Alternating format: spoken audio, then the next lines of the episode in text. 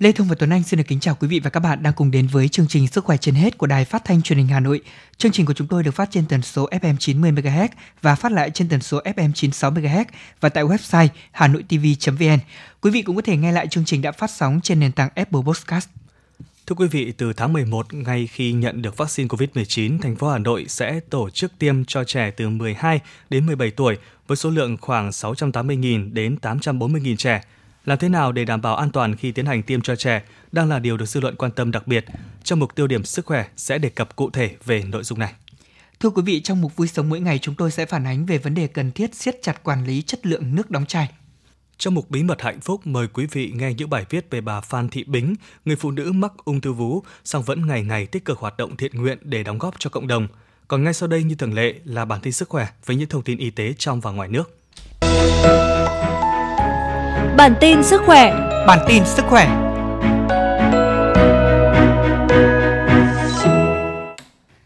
Thưa quý vị và các bạn, nhằm thống nhất công tác triển khai tiêm chủng vaccine COVID-19 cho trẻ em từ 12 đến 17 tuổi với mục tiêu đảm bảo an toàn tiêm chủng, Bộ Y tế tổ chức tập huấn trực tuyến cho 63 tỉnh thành phố hướng dẫn triển khai chiến dịch. Tại hội nghị, bà Dương Thị Hồng cho biết, vaccine Pfizer và Moderna đã được Bộ Y tế phê duyệt có chỉ định tiêm cho đối tượng từ 12 đến 17 tuổi. Các kết quả nghiên cứu của các nhà sản xuất cũng đã cho thấy tiêm vaccine cho trẻ em trong độ tuổi này có hiệu quả phòng bệnh tương tự ở người lớn và người cao tuổi. Vaccine Pfizer sử dụng cho trẻ trong độ tuổi này cùng loại với vaccine sử dụng cho người lớn cùng hàm lượng 0,3 ml mỗi liều, đường dùng tiêu bắp. Lịch tiêm gồm có hai mũi, khoảng cách giữa hai mũi từ 3 đến 4 tuần, tức là khoảng từ 21 đến 28 ngày. Chiến dịch tiêm chủng vaccine phòng COVID-19 cho trẻ từ 12 đến 17 tuổi triển khai trên toàn quốc từ đầu tháng 11 theo hình thức cuốn chiếu và có lộ trình từ lứa tuổi cao đến thấp, tiêm trước cho lứa tuổi 16-17 tuổi và hạ dần độ tuổi. Về kế hoạch triển khai đối với trẻ đi học, Bộ Y tế đề nghị Sở Giáo dục và Đào tạo các địa phương lập danh sách các trường học trên địa bàn bao gồm trại giáo dưỡng, trung tâm bảo trợ xã hội có trẻ trong độ tuổi từ 12 đến 17 tuổi, chỉ đạo nhà trường lập danh sách theo lớp bao gồm tất cả học sinh trong lớp. Đối với trẻ không đi học, cán bộ y tế phối hợp với chính quyền địa phương lập danh sách các khu dân cư, khu công nghiệp, cụm cư dân giáp danh, lập danh sách trẻ cho cộng đồng theo thôn bản, đưa vào danh sách cả trẻ vãng lai, trẻ cơ nhỡ không có hộ khẩu thường trú nhưng có mặt tại địa phương trong thời gian tiêm chủng. Bà Dương Thị Hồng, Phó Viện trưởng Viện Vệ sinh Dịch tễ Trung ương cho biết, các phản ứng có thể gặp sau tiêm vaccine Pfizer ở trẻ trong độ tuổi này cũng sẽ tương tự như là người lớn. Phản ứng rất phổ biến như là đau đầu, đau khớp, đau cơ, đau sưng tại vị trí tiêm, mệt mỏi, ớn lạnh, sốt. Phản ứng phổ biến như là buồn nôn, mẩn đỏ chỗ tiêm. Phản ứng không phổ biến như là nổi hạch, mất ngủ, đau tứ chi, khó chịu, ngứa chỗ tiêm. Các phản ứng phổ biến sau tiêm vaccine COVID-19 cho trẻ em sẽ tự hết sau vài ngày. Sau tiêm, trẻ cũng cần được theo dõi tại điểm tiêm chủng 30 phút, sau đó tự theo dõi sức khỏe trong vòng 28 ngày đầu tiên, đặc biệt là 7 ngày đầu sau tiêm. Theo lãnh đạo của Bộ Y tế thì công tác tiêm chủng vaccine phòng COVID-19 cho trẻ em có ý nghĩa vô cùng quan trọng, trước tiên bảo vệ sức khỏe cho trẻ trong bối cảnh đại dịch COVID-19 diễn biến phức tạp, đồng thời tiêm chủng vaccine phòng COVID-19 cho trẻ trong lứa tuổi này cũng sẽ góp phần tăng diện bao phủ vaccine phòng COVID-19 trong cộng đồng. Hiện nay thì một số vaccine phòng COVID-19 theo hướng dẫn của nhà sản xuất đã có chỉ định tiêm chủng cho trẻ từ 12 đến 17 tuổi. Các kết quả nghiên cứu của nhà sản xuất cũng đã cho thấy tiêm vaccine COVID-19 cho trẻ em có hiệu quả phòng bệnh tương tự như là ở người từ 18 tuổi trở lên. Vì vậy, nhiều quốc gia trên thế giới đã triển khai tiêm vaccine phòng COVID-19 cho trẻ em trong lứa tuổi từ 12 đến 17. Tiến sĩ bác sĩ Lê Kiến Ngãi, trưởng phòng khám tư vấn tiêm chủng khoa dự phòng và kiểm soát nhiễm khuẩn, Bệnh viện Nhi Trung ương cho biết, mục tiêu khám sàng trước tiên là chọn lọc được nhiều nhất trẻ em để được tiêm phòng COVID-19. Có thể khởi đầu sẽ có bỡ ngỡ, nhưng có thể về sau, vaccine này sẽ nằm trong hệ thống sử dụng vaccine trên cả nước. Vaccine COVID-19 chống chỉ định với trẻ có tiền sử rõ ràng phản vệ với vaccine phòng COVID-19 lần trước hoặc các thành phần của vaccine phòng COVID-19, các trường hợp chống chỉ định khác. Đối với trẻ có tiền sử dị ứng với bất kỳ nguyên nhân nào, trẻ bị rối loạn trí giác, rối loạn hành vi thì cần cẩn trọng trong khi tiêm. Sở Y tế Hà Nội vừa có văn bản yêu cầu các cơ sở khám chữa bệnh đặt cảnh báo phòng chống dịch COVID-19 ở mức cao nhất. Các cơ sở khám chữa bệnh không được chủ quan trước nguy cơ bùng dịch, tổ chức thực hiện nghiêm các biện pháp phòng chống dịch bệnh, thường xuyên đánh giá việc thực hiện tại bệnh viện, phòng khám an toàn phòng chống dịch bệnh COVID-19 theo đúng hướng dẫn của Bộ Y tế, báo cáo Sở Y tế một lần một tháng tăng cường chỉ định xét nghiệm sớm SARS-CoV-2 đối với người bệnh, người hỗ trợ chăm sóc người bệnh, nhân viên y tế có biểu hiện nghi ngờ, ho, sốt, khó thở, biểu hiện cúm sàng lọc chỉ định xét nghiệm cho người bệnh điều trị ngoại trú, nội trú lưu ý tại các khoa cấp cứu, hồi sức tích cực, chạy thận chu kỳ, bệnh nhân cao tuổi, người mắc các bệnh mãn tính, hội chứng cúm, viêm phổi nặng, thở máy để chỉ định xét nghiệm SARS-CoV-2, cách ly kịp thời. Tuyệt đối không để tình trạng phát hiện muộn ca bệnh. Sở Y tế giao bệnh viện Thanh Nhàn chuyên khoa, đầu ngành hồi sức cấp cứu, tiếp tục đào tạo về hồi sức cấp cứu cơ bản và nâng cao cho các bác sĩ, điều dưỡng, đáp ứng nhu cầu chăm sóc điều trị để đảm bảo thực hiện các kỹ thuật hồi sức cấp cứu cơ bản tại các bệnh viện đa khoa trong và ngoài công lập trên địa bàn tiến hành ra soát bảo đảm chỉ định và thời gian điều trị nội trú phù hợp, tích cực triển khai ứng dụng công nghệ thông tin trong khám chữa bệnh, thực hiện kê cấp đơn thuốc điều trị ngoại trú cho tối đa là 3 tháng đối với các bệnh mãn tính đã điều trị ổn định, đa dạng các loại hình khám chữa bệnh từ xa, đặc biệt các đơn vị bảo đảm sẵn sàng về nhân lực vật tư trang thiết bị thuốc để phục vụ người bệnh theo các tình huống diễn biến dịch trên địa bàn thành phố. Tình hình dịch bệnh tại Hà Nội vẫn đang diễn biến khó lường và chứa nhiều nguy cơ cao. Người dân không nên chủ quan lơ là, hết sức cảnh giác phòng chống dịch theo khuyến cáo 5K của Bộ Y tế. Trên đường, một số người không đeo khẩu trang, một số quán bia chưa được phép hoạt động trở lại nhưng vẫn mở cửa. Quán có vách ngăn nhưng số người trong quán vẫn rất đông. Càng trong những con ngõ nhỏ, tình trạng tập trung đông người càng phổ biến. Tại một số quán cà phê, siêu thị, cửa hàng tiện ích tuân thủ nghiêm quy định phòng chống dịch, khẩu trang giãn cách và quét mã khi ra vào. Nhiều người đã coi đây là thói quen khi ra đường và khẩu trang là không thể thiếu. Hà Nội và nhiều địa phương khác những ngày qua đã ghi nhận nhiều trường hợp đã tiêm đủ vaccine nhưng vẫn nhiễm Covid-19, trong khi đó vẫn còn những đối tượng còn chưa tiêm như trẻ em, chưa được bảo vệ, kể cả cộng đồng được an toàn. Mỗi người cần tự nâng cao ý thức phòng bệnh, tuân thủ nghiêm khuyến cáo 5K và quy định phòng chống dịch khác. Mỹ đã cấp phép sử dụng vaccine COVID-19 của Pfizer BioNTech cho trẻ từ 5 đến 11 tuổi, bước quan trọng trong việc cung cấp vaccine cho 28 triệu trẻ em của nước này. Tiến sĩ Peter Mark, đại diện cơ quan quản lý vaccine hàng đầu của FDA cho biết, trong vài tháng tới đây, Mỹ có thể sẽ xem xét vaccine COVID-19 sử dụng cho trẻ dưới 5 tuổi. Các nhà khoa học của FDA cũng đã ghi nhận tác dụng phụ về viêm cơ tim cũng như viêm ngoài màng tim sau khi tiêm vaccine COVID-19. Thế nhưng họ cho biết lợi ích của việc tiêm phòng bao gồm ngăn ngừa bệnh nặng, nhập viện và tử vong sẽ lớn hơn nguy cơ mắc các bệnh về viêm tim hiếm gặp. Hiện đã có hơn 2.000 trường học phải đóng cửa trên toàn nước Mỹ kể từ tháng 8 do đại dịch Covid-19, ảnh hưởng đến hơn 1 triệu học sinh và 68.000 giáo viên tại đây. Làn sóng thứ tư của đại dịch Covid-19 đang có nguy cơ bùng phát tại châu Âu, dù một số quốc gia vẫn kiểm soát tương đối tốt dịch bệnh. Đây là nhận định của các chuyên gia dịch tễ học châu Âu. Các chuyên gia này cho rằng tiêm phòng toàn diện là cần thiết nhưng chưa đủ để ngăn chặn sự lây lan của dịch à, Covid-19 vốn phát triển mạnh trong thời tiết mùa thu và mùa đông. Một số quốc gia hiện đang xem xét áp đặt trở lại các biện pháp để ngăn chặn làn sóng gia tăng số ca mắc bệnh và nhập viện. Trong số các quốc gia châu Âu, các nhóm quốc gia có tỷ lệ tiêm chủng trong khoảng từ 60 đến 70% như Anh, Đức và Áo vẫn chưa đủ để ngăn chặn các ca nhiễm mới gia tăng. Ngoài ra, ở các quốc gia tụt hậu nhất về tiêm chủng như Bulgaria và Romania, hệ thống y tế bị quá tải đang dẫn tới vấn đề y tế đáng lo ngại. Thưa quý vị, Việt Nam nằm trong số hơn 135 quốc gia và vùng lãnh thổ được Anh công nhận giấy chứng nhận tiêm chủng vaccine COVID-19 theo danh sách mới nhất được chính phủ nước này cập nhật. Các công dân nước ngoài muốn nhập cảnh vào Anh phải hoàn thành việc tiêm ngừa vaccine COVID-19 ít nhất là 14 ngày trước đó bằng các loại vaccine được Anh công nhận. Anh đã phê duyệt sử dụng 4 loại vaccine của AstraZeneca, Pfizer, Moderna, Johnson Johnson và đồng thời chấp nhận việc tiêm trộn hai loại vaccine. Tuy nhiên, nước này lại yêu cầu cả những người từng mắc COVID-19 khỏi bệnh cũng cần phải tiêm đủ hai liều vaccine 2 tuần trước thời điểm nhập cảnh. Nước này cũng chỉ chấp nhận giấy chứng nhận tiêm chủng do cơ quan y tế công của các quốc gia phát hành. Hàn Quốc sẽ dỡ bỏ các biện pháp hạn chế phòng dịch theo các giai đoạn nhằm quay trở lại cuộc sống bình thường. Trong khi đó, có dỡ bỏ các hạn chế về giờ mở cửa đối với các nhà hàng quán cà phê, thực hiện hộ chiếu vaccine tại các địa điểm có nguy cơ cao như phòng tập thể dục, phòng sông hơi, quán bar, khi đến các địa điểm có nguy cơ cao này, người dân sẽ được yêu cầu đưa các giấy chứng nhận đã tiêm phòng hoặc kết quả xét nghiệm COVID-19 âm tính trong vòng 48 giờ. Giai đoạn đầu tiên của kế hoạch sống chung với COVID-19 có hiệu lực từ ngày 1 tháng 11 và kéo dài trong một tháng. Tiêu điểm sức khỏe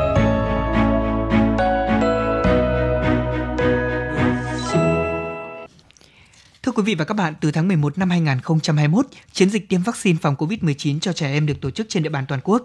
Hiện nay thì ngành y tế thủ đô đã lên danh sách khoảng 680 cho đến 840.000 trẻ thuộc đối tượng tiêm vaccine COVID-19. Để có thể bảo đảm tiêm chủng an toàn cho trẻ, thành phố đã chuẩn bị các phương án cũng như những điều kiện cần thiết. Ông Khổng Minh Tuấn, Phó Giám đốc Trung tâm Kiểm soát Bệnh tật CDC Hà Nội cho rằng trong thời gian vừa qua, thành phố đã triển khai một chiến dịch tiêm chủng với quy mô lớn chưa từng có. Cũng thông qua chiến dịch này, chúng ta nhận thấy hiệu quả rõ rệt của vaccine đối với việc giảm các triệu chứng bệnh nặng ở người mắc COVID-19 đã tiêm đủ hai mũi.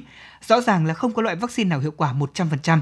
Tuy nhiên, giá trị của vaccine COVID-19 là giảm thiểu các triệu chứng bệnh nghiêm trọng, từ đó giảm các ca bệnh nặng và tử vong. Như tại bệnh viện Bệnh nhiệt đới thành phố Hồ Chí Minh, trong 53 nhân viên y tế đã tiêm đủ 2 mũi vaccine bị nhiễm COVID-19 thì chỉ có 3 trường hợp cần hỗ trợ thở máy.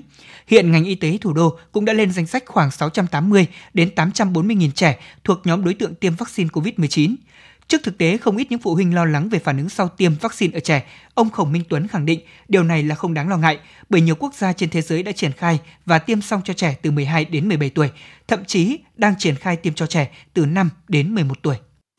Hiện nay thì ờ, thành phố đang ờ, giả soát là lập danh sách toàn bộ đối tượng trong độ tuổi này thì số lượng sẽ vào khoảng từ 680 cho đến 840 ngàn trẻ sẽ được tiêm.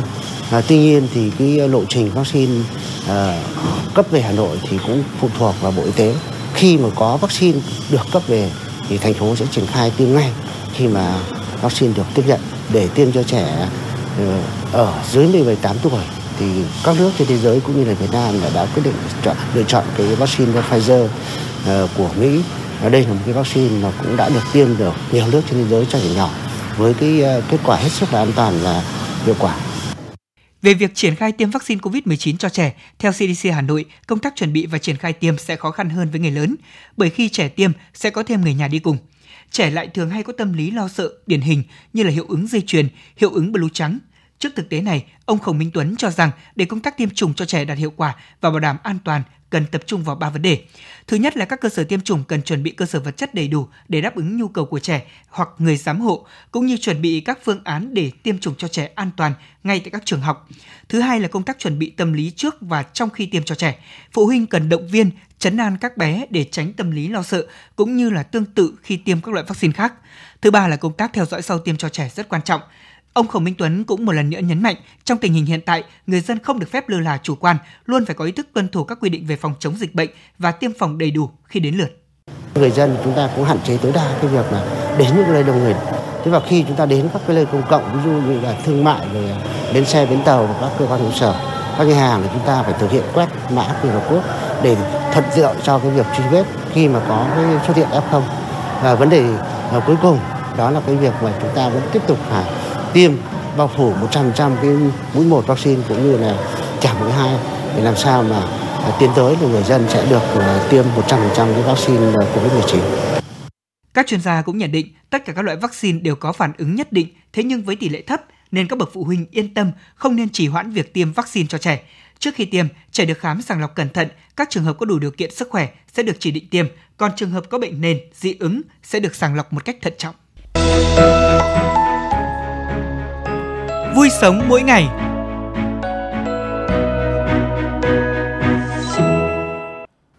Thưa quý vị, theo thống kê của ngành y tế Hà Nội, toàn thành phố hiện có gần 380 cơ sở sản xuất nước uống đóng chai, nhưng hiện tại chỉ còn 287 cơ sở đang hoạt động, một số cơ sở ngừng sản xuất do dịch bệnh COVID-19. Để quản lý nghiêm lĩnh vực này, Chi cục An toàn vệ sinh thực phẩm thành phố đã xây dựng kế hoạch thanh kiểm tra định kỳ và đột xuất ngay từ đầu năm và có ủy quyền cho quận huyện thị xã chủ động kiểm tra theo kế hoạch – quan điểm chung phát hiện những vi phạm phải xử lý nghiêm theo quy định bảo vệ sức khỏe cho người dân. Tại buổi kiểm tra mới đây, Tri cục An toàn vệ sinh thực phẩm thành phố Hà Nội, công ty trách nhiệm hữu hạn một thành viên nước sạch Hà Đông đã xuất trình đầy đủ hồ sơ pháp lý theo quy định trong sản xuất nước uống đóng chai. Sườn sản xuất của công ty đảm bảo nguyên tắc một chiều, nhưng cơ sở vật chất đang xuống cấp ảnh hưởng đến khu vực rửa bình cần khắc phục ngay. Ông Dương Minh Hải, giám đốc chi nhánh công ty trách nhiệm hữu hạn một thành viên nước sạch Hà Đông nói: Dịch bệnh kéo dài thì đồng nghĩa việc là sản phẩm sản xuất ra thì không bán được. Thế nhưng mà cũng ờ, qua những việc này thì cơ sở cũng có những nhìn nhận, có những cái phương án để mà sau khi hết dịch bệnh thì cơ sở sẽ tập trung và cố gắng để phát triển và đảm bảo về chất lượng sản phẩm. Từ đầu năm đến nay, toàn thành phố đã thanh kiểm tra khoảng 50% cơ sở sản xuất nước uống đóng chai, đồng thời trong quá trình thanh kiểm tra lấy mẫu sản phẩm đánh giá chất lượng an toàn để cảnh báo nguy cơ. Qua kiểm tra cho thấy đa số các cơ sở chấp hành tốt các quy định về điều kiện an toàn thực phẩm, nhưng một số cơ sở thực hiện chưa nghiêm các quy định của pháp luật là tiến hành xử lý vi phạm hành chính trong lĩnh vực an toàn thực phẩm. Các lỗi vi phạm chủ yếu gặp đó là thiếu trang thiết bị dụng cụ khử khuẩn, cơ sở vật chất xuống cấp, người tham gia sản xuất thực hành vệ sinh cá nhân chưa đúng quy định. Ông Đặng Thanh Phong, Chi cục trưởng Chi cục An toàn vệ sinh thực phẩm Hà Nội cho biết. Đối với cái dịch vụ sản xuất kinh doanh nước đóng chai thì chúng tôi cũng yêu cầu các chủ cơ sở phải uh, tổ chức lại dây chuyền sản xuất cũng như là tổ chức lại à, về mặt nhân lực à, đảm bảo các cái điều kiện an toàn vệ sinh thực phẩm đối với cơ sở của mình thì chúng tôi cũng à, phối hợp với các cái quận huyện thị xã tăng cường kiểm tra giám sát trên địa bàn của mình thứ hai là chúng tôi cũng tổ chức các lớp tập huấn về các cái văn bản quy phạm pháp luật đối với các cái cơ sở sản xuất kinh doanh nước uống đóng chai cho các chủ cơ sở. Với cơ sở sản xuất nước uống đóng chai, đóng bình, bảo đảm yêu cầu vệ sinh an toàn thực phẩm cần tuân thủ tuyệt đối những quy định bắt buộc như dây chuyền sản xuất phải bảo đảm một chiều phân khu rõ ràng, dù hiện nay các cơ sở ứng dụng hệ thống lọc kín RO nhưng phải lưu tâm đến quy định này. Tiếp đến, lưu ý thực hiện nghiêm quy trình phòng chiết đóng bình phải thật kín, vận hành đèn UV phải thường xuyên, đúng thời gian để nguồn nước được bảo đảm. Mặt khác trong quá trình sản xuất phải bảo hành vận hành thẩm thấu ngược của hệ thống lọc RO để ở chất lượng nước bảo đảm quy chuẩn. Đặc biệt, các cơ sở sản xuất cần ưu tiên quan tâm lựa chọn nguồn nước đầu vào. Đối với những nơi có nguồn nước của nhà máy, phải sử dụng tối đa nguồn nước nhà máy của thành phố để đưa vào sử dụng. Còn đối với nơi sử dụng nguồn nước giếng phải thật đặc biệt lưu ý sử dụng hệ thống lọc thô tốt và kiểm nghiệm định kỳ chất lượng nguồn nước bảo đảm trước khi đưa vào sản xuất. Trong quá trình sản xuất, người sản xuất còn phải luôn tuân thủ các quy trình vệ sinh an toàn thực phẩm, phải mặc đồ bảo hộ lao động, rửa tay và đội mũ để chống bụi trong phòng chiết. Qua kiểm tra cho thấy có nơi nguồn nước sản xuất ra thì bảo đảm nhưng quá trình đóng chiết nước vào bình không đảm bảo dẫn đến nguồn nước bị ô nhiễm. Nhu cầu sử dụng nước uống đóng chai trong thời điểm bình thường mới tăng cao, cho nên Tri cục An toàn vệ sinh thực phẩm thành phố tăng cường tái kiểm tra việc khắc phục tồn tại của các cơ sở vi phạm, tái thẩm định các cơ sở được cấp phép, kiểm tra đột xuất một số cơ sở, lấy mẫu kiểm nghiệm tại chỗ và lưu mẫu thông trên thị trường. Cơ sở vi phạm sẽ được công khai rộng rãi để người dân kiểm tra đánh giá. Khi mua một sản phẩm nước uống đóng chai đóng bình, người tiêu dùng cần kiểm tra về hình thể bên ngoài, vỏ bình phải còn mới, không bị bẩn, không bị móp, méo, dập thùng. Ngoài ra trên thân vỏ, người tiêu dùng nên quan sát kỹ tem nhãn có tuân thủ đúng quy định hay không, nhất là về nguồn gốc, ngày sản xuất, hạn sử dụng, được cơ quan chức năng nâng cấp công bố đạt chuẩn. Không chọn mua các sản phẩm nước uống đóng chai, đóng bình không có địa chỉ rõ ràng, không công bố chất lượng sản phẩm và không có giấy phép đủ về điều kiện vệ sinh an toàn thực phẩm. Bí mật hạnh phúc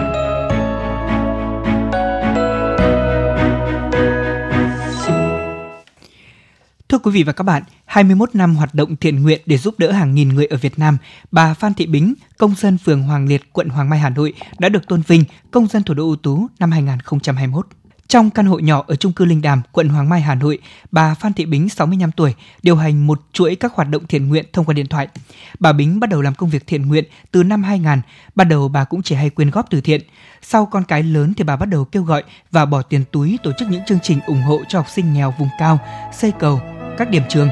Trong đợt cao trào của dịch Covid-19 tại Hà Nội, bà đã cho chính quyền mượn chiếc xe cứu thương được mua từ tiền bán mảnh đất của gia đình mình và tiền người thân hỗ trợ.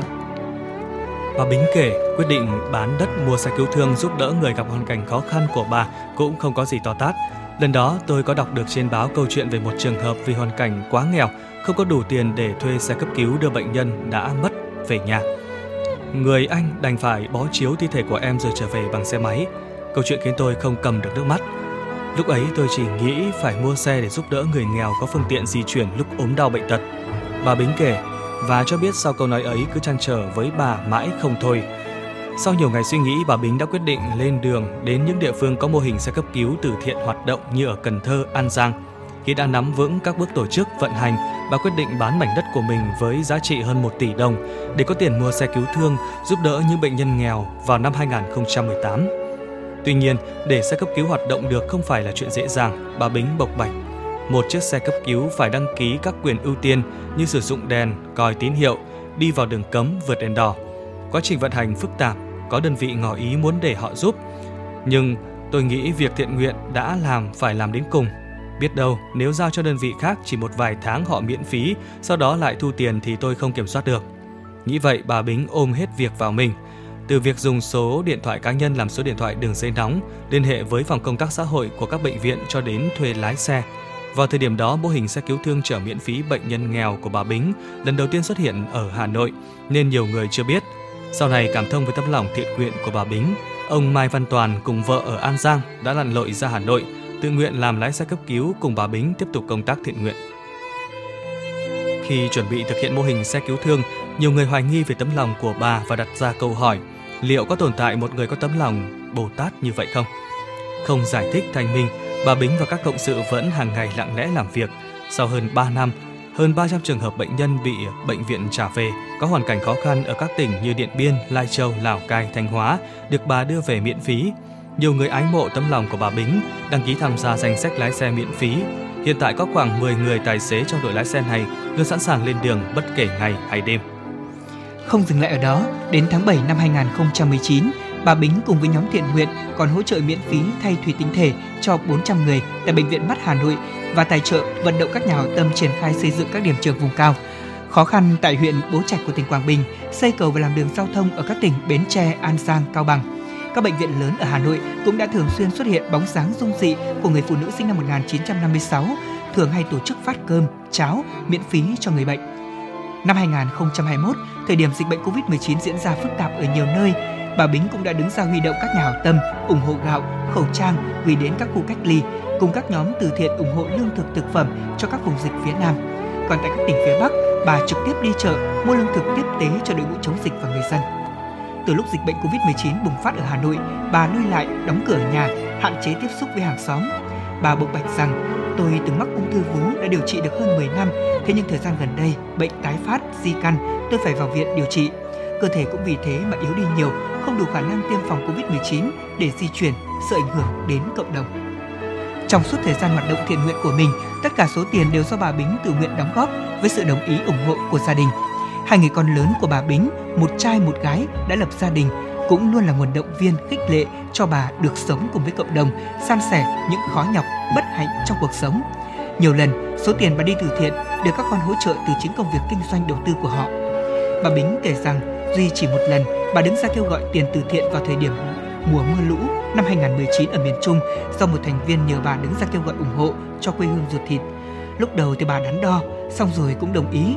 Thế nhưng bà chỉ kêu gọi trong nhóm thiện nguyện từ tâm có khoảng 90 thành viên do bà làm nhóm trưởng. Số tiền các thành viên trong nhóm quyên góp được đưa đến tay của người dân cũng phần nào giúp bà nguôi ngoai nỗi lo lắng.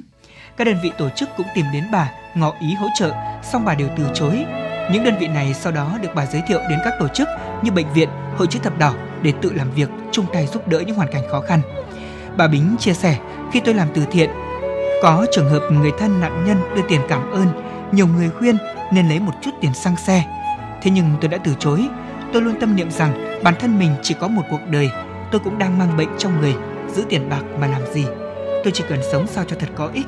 Tôi đã dặn con cháu của mình, khi tôi khuất núi, chiếc xe chở bệnh nhân nếu được duy trì vẫn sẽ không lấy của bệnh nhân một đồng nào. Tôi còn mong muốn xây được một nhà thuốc nam chữa bệnh cho nhiều bệnh nhân nghèo. Quý thính giả thân mến, đến đây chương trình Sức khỏe trên hết hôm nay xin được khép lại. Cảm ơn sự đồng hành của quý vị trong 30 phút vừa qua. Mà câu hỏi cũng như bài viết quý vị có thể gửi về hòm thư sức khỏe trên hết Hà Nội a.gmail.com. Chương trình do biên tập viên Hoa Mai, MC Tuấn Anh Lê Thông và kỹ thuật viên Quang Học phối hợp thực hiện. Bây giờ mời quý vị đến với các chương trình hấp dẫn tiếp theo của Đài Phát thanh và Truyền hình Hà Nội.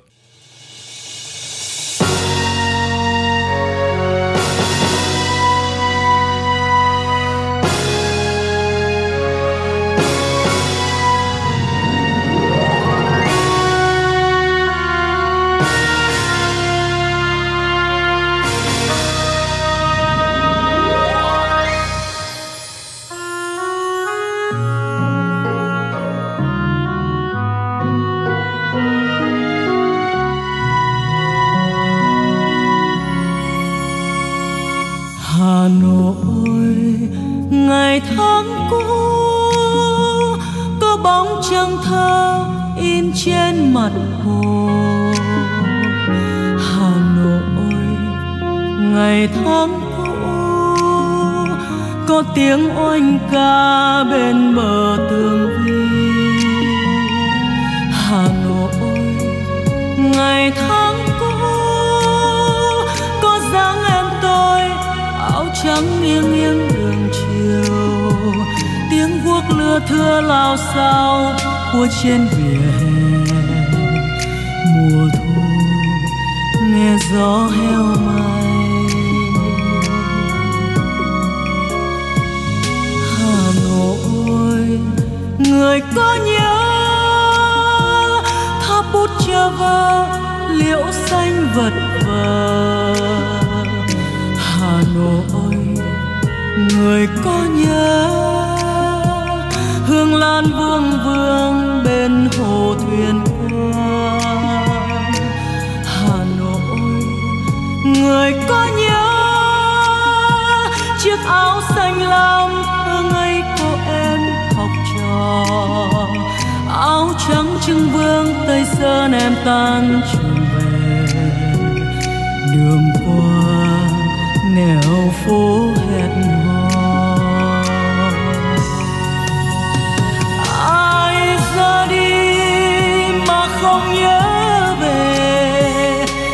thì ngày ấy ta bên nhau.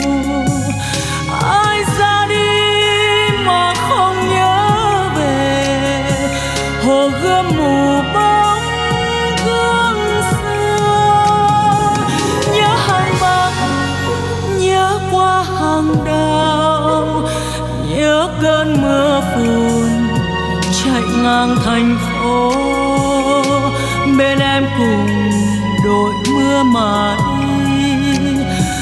Mưa mà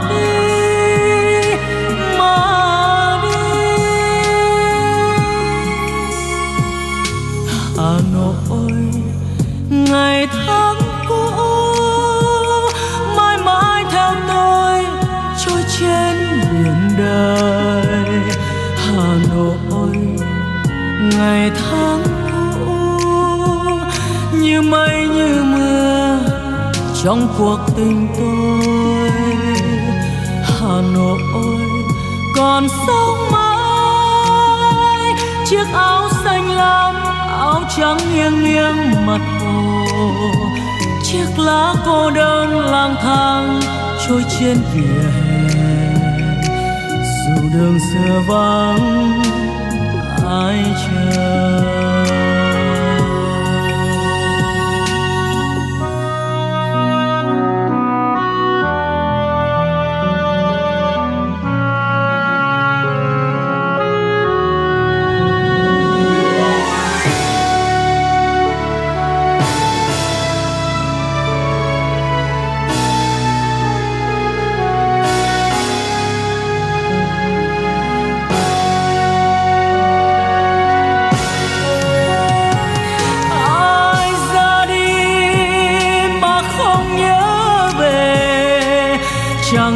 Ngày ấy ta bên nhau. Ai ra đi mà không nhớ về hồ gươm mù bóng gương xưa. Nhớ hàng bạc nhớ qua hàng đào, nhớ cơn mưa phùn chạy ngang thành phố.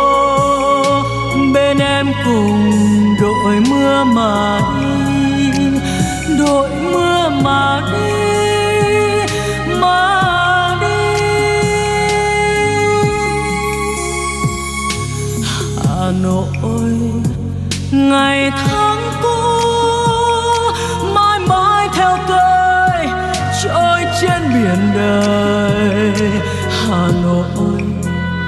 Ngày tháng cũ, như mây, như mưa, trong cuộc tình tôi, Hà Nội.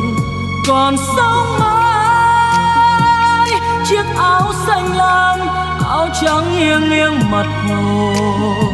Chiếc lá cô đơn lang thang, trôi trên biển dù đường xưa vẫn